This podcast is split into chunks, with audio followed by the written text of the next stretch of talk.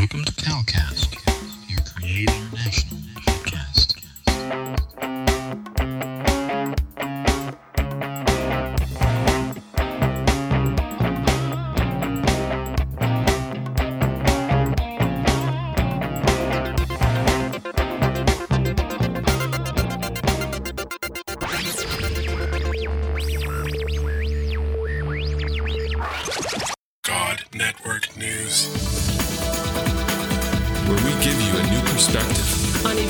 Happening in our world today. This is GNN.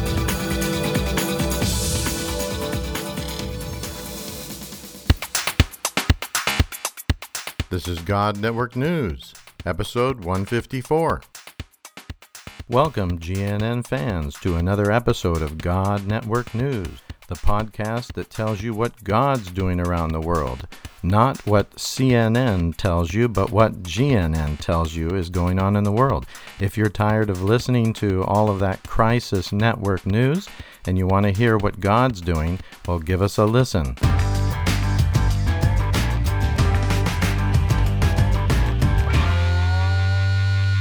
Greetings, God Network News fans, to another great series that we'll be doing on movements. For these next few weeks, we've got some exciting podcasts that have been recorded by some colleagues of ours, all on the topics of movements, what makes movement leaders, what makes a movement, all kinds of exciting things. We're going to be focusing a lot on what God's doing in this season of missions, which is movements of peoples, whole people groups to Christ. There's amazing things happening, miracles everywhere. One of our organizations that we are partnering with, 2414, is already monitoring 1,360 movements. And each of these movements have over 56,000 new believers among them. And these are just amongst unreached people groups. So God is up to something really fantastic. And we're going to be looking into this in the next few weeks of our podcast of God Network News. Portions of our podcasts will be made up of rebroadcasted podcast interviews from a friend of ours named Steve Addison. Steve Addison is a great podcaster and very passionate about movements of peoples to Christ. And Steve has his own podcast, very successful podcast with over 226 podcast episodes. And the name of his podcast is On the Road to No Place Left. And we highly recommend that you subscribe to his podcast because he has an overwhelming library of exciting topics related to movements. And if you want to learn more about movements, this is the place to find the information. And he has lots of training and tools and other resources that will really make your investigation of this topic successful. So we really want to thank Steve Addison and his partners there at movements.net forward slash podcast. That's how you can find it at movements.net forward slash podcast for all of the resources that he has given us for these next few podcasts. Thank you very much, Steve. So let's get right into the interview between Jeff Sundell and Steve Addison.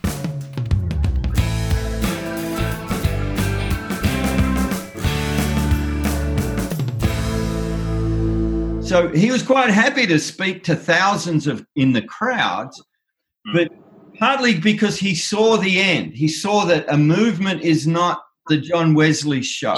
Come, come to my big building, or I'll go around the.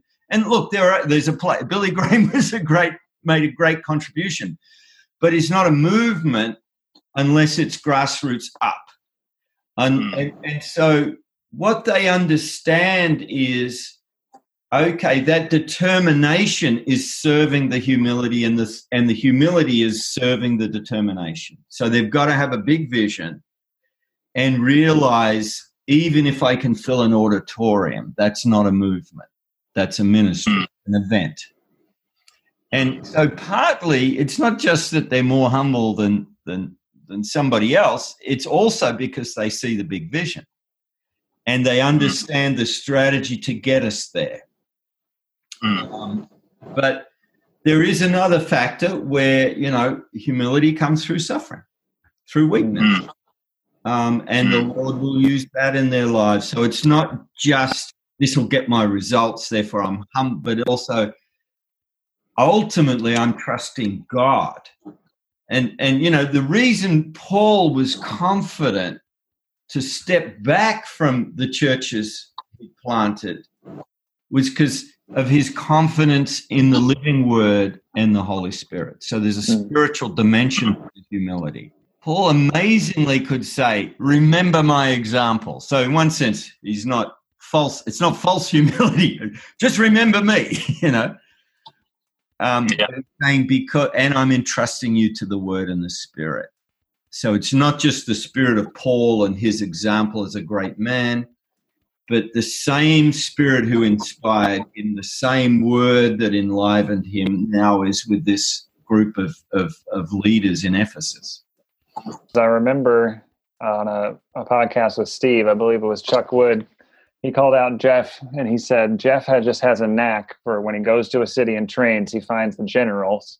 I want to double turn this interview around and ask you, Jeff, when when you have done, you've probably more than anybody I know have just done the basically the drop in and leave training. Um, and I and I can see just people that I've known and connected with that have continued then basically what you taught over a four day weekend, they continue to roll it out what do you look for in that really clear i would say wineskin in the west you, you turned it on me. That's that's a great question. I you know I think a lot of the characteristics of the things Steve has already mentioned. You know you don't really see that till you know time on some of those things. So for me, it's it's pretty simple that you know the the Word of God is powerful. And Steve, while we were in um, uh, near Corinth, you know, last May uh, at that mid level, I you just remember you talking you know the word of god will not return void till it accomplishes its purpose isaiah 55 11 and just the power of the word you know. So to me when you're training and you're teaching it's that trusting in the power of the word. And when you're throwing out the word of god there i'm just sort of watching for f- four things. People hear it um, and then they respond to it. They respond positively or negatively um, and with the positive response, there's usually a change in behavior, which we would call obedience. Mm. And with the steps of obedience, usually the next thing is the fruit um, comes from that. And so to me, that would be whether you are sharing the gospel and birthing, you know, children of Christ, you know, through natural birth, or you're out training and equipping. Um, you know, you're looking for those that are obeying Christ, that Christ is central to their life and central to their walk. And um and then i you know as time goes on you you get to see the heart um at first. But um to me the biggest thing i'm usually looking for and watching for a leader is that if there's anything that hinders the priesthood of the believers. Um they're willing to jump over that you know so like who can baptize who can plant a church who can lead. So these guys are there's a bit of that risk taker um, and and may it may seem a little I don't know strong at times that they lead that way, but they were built this way, and it's just fishing them out with some of those hard sayings and difficult things, and then you're just putting the word out there and letting them rise to the occasion of obeying, and then just you're you're not really in some ways maybe you're empowering them, but in a lot of ways all you're doing is you just led them to the gate to do what they were created to do. Yeah. And um, so to me, it's that response to the word of the God. Now, over time, I'm gonna I'm gonna learn about you know some of the character, the integrity, the heart, the um, things like that. But that would just sort of be one of the initial things that's right there immediately. Is that change of behavior or that act of obedience of maybe sharing a testimony, maybe praying for somebody, maybe you know releasing authority to do something like baptize whatever it may be. Um, and then you know the fruit comes, but the the fruit's God's clearly, and and they have a a posture to realize it's God's, and they're willing to then begin equipping with those things. So that would be, in a nutshell, sort of what I'm usually watching for, And- or and even praying for. sometimes, Jeff, the fruit doesn't come, you know, Yes, immediately. But you watch it because they, they say, I don't care if the fruit doesn't come. I'm doing this because it's right. Mm, that's right. What Jesus did. It's because what I'm called to. So they're, they're Obedience is worship. saying, Oh, it never works, Steve. They're saying, you know, we're not seeing a breakthrough yet, but I'm going to be out there anyway because mm-hmm. this is the heart of God. You're listening to God Network News Podcast with your host, Cal Curtis. Look up our website at godnetworknews.com. And I, looking back, there's a there's an incredible sovereignty of God that you don't realize at the moment, right? And this this strange thing, it's like Lord, it's like evangelism. Lord, we're out there sowing the seed. We're offering training. We're following leaders up. All of that and looking back and say, oh, you gave me a, a, a Russell in, in the UK or a Joel Shaw in, in, in, in Australia or a Colin Craggs over in Perth or whoever it might have been. That, but you don't realize it at the time. You just realize, oh, I want to be, you know, following this guy up because he's, you know, but with time, you see this was a sovereign work of God. And the thing I'd push back against is don't just turn it into equation if I train a thousand, I'll find that one key leader. Mm. As though your training of a thousand got you that leader. I'd say, mm. go and train a thousand. And at the end of the day, you're still powerless unless God gifts you that leader. Well, why not just sit in your, your living room and pray? Well, the same with evangelism. You, you know, you could yeah. sit there and pray and God will bring you that one person. Okay. But that's not what Jesus did. So stop thinking about what works and start with what did Jesus do? Well, he bowled up to some guys and he says, Come follow me, I'll teach you how to fish for people. And go, go and do that. And somewhere amongst all of those people will be a Paul or will be a, you know, a Peter or, or, or, you know, for somewhere there's those leaders, but they're gifts of God. You know, you did what you're meant to do in faith and faithfulness but looking back, it's not like I made these guys. I just was there like the midwife when the Lord was taking them from one stage in their development mm. into a greater contribution as a movement catalyst. It was a miracle of God, just as if I talk to a thousand people and one person believes, it's not that I saved them. I was the midwife. The Lord saved yeah. And that protects us about just doing nothing, but it also protects us at feeling like the burden is all on me. You know, unless yeah. I do a good job as a trainer or a coach, hmm. you know, you know, these people are gifts from God. But you've you've got to be out there in order to find them.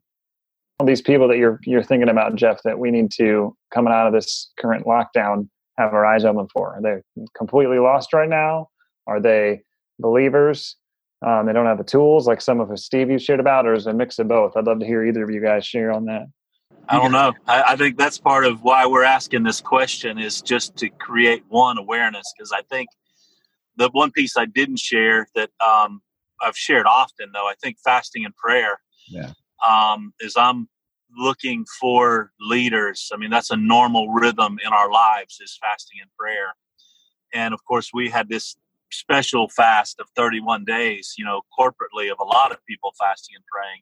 So there's one sense you're going, okay, I'm trusting God has got those people out there.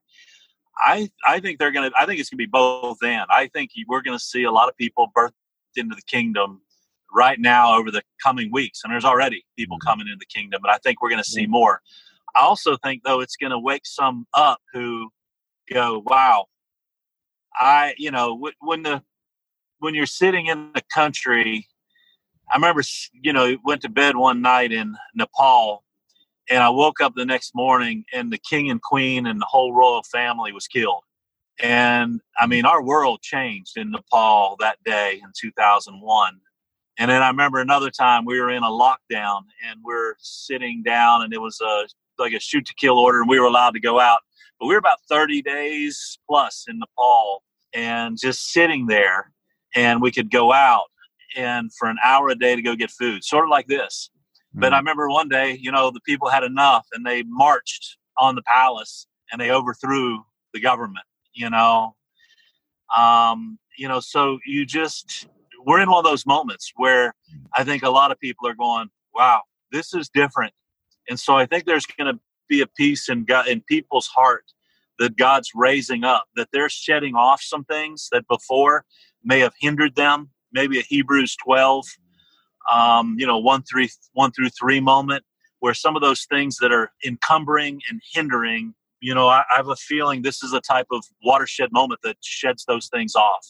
And you know, in the midst of that suffering and in the midst of that difficulty, God's sovereign, Mm. and He's on the throne. He's in control, but He desires every single person to hear the gospel of Jesus Christ once, so they can repent and believe. And I got to believe that the body of Christ wants to rise up and go after that and make sure that happens because we've not, you know, in our lifetimes, we haven't seen an event like this.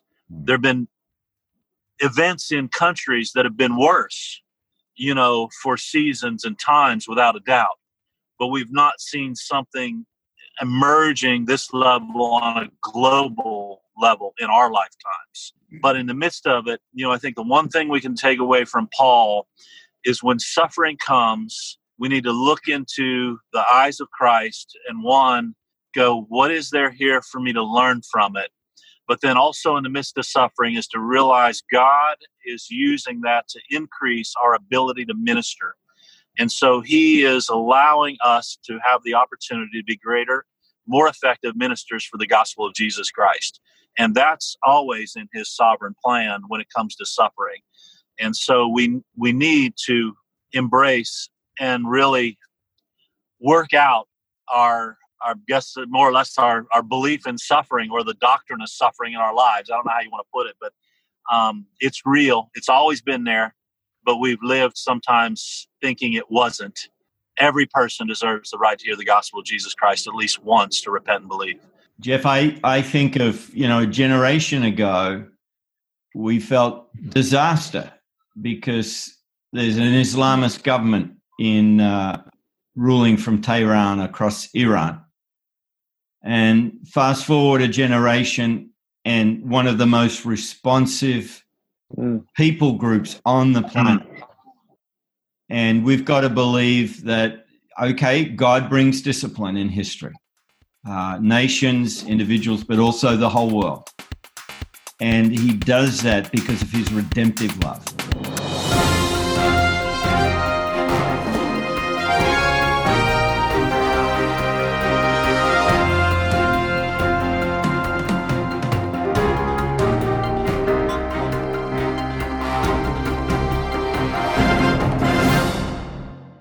Enjoyed this episode, please consider donating to help us continue to bring exciting stories fresh from the field. Visit our website at godnetworknews.com and select the PayPal link on the right side of the page or consider becoming a Patreon partner to receive access to more valuable materials exclusive to our members.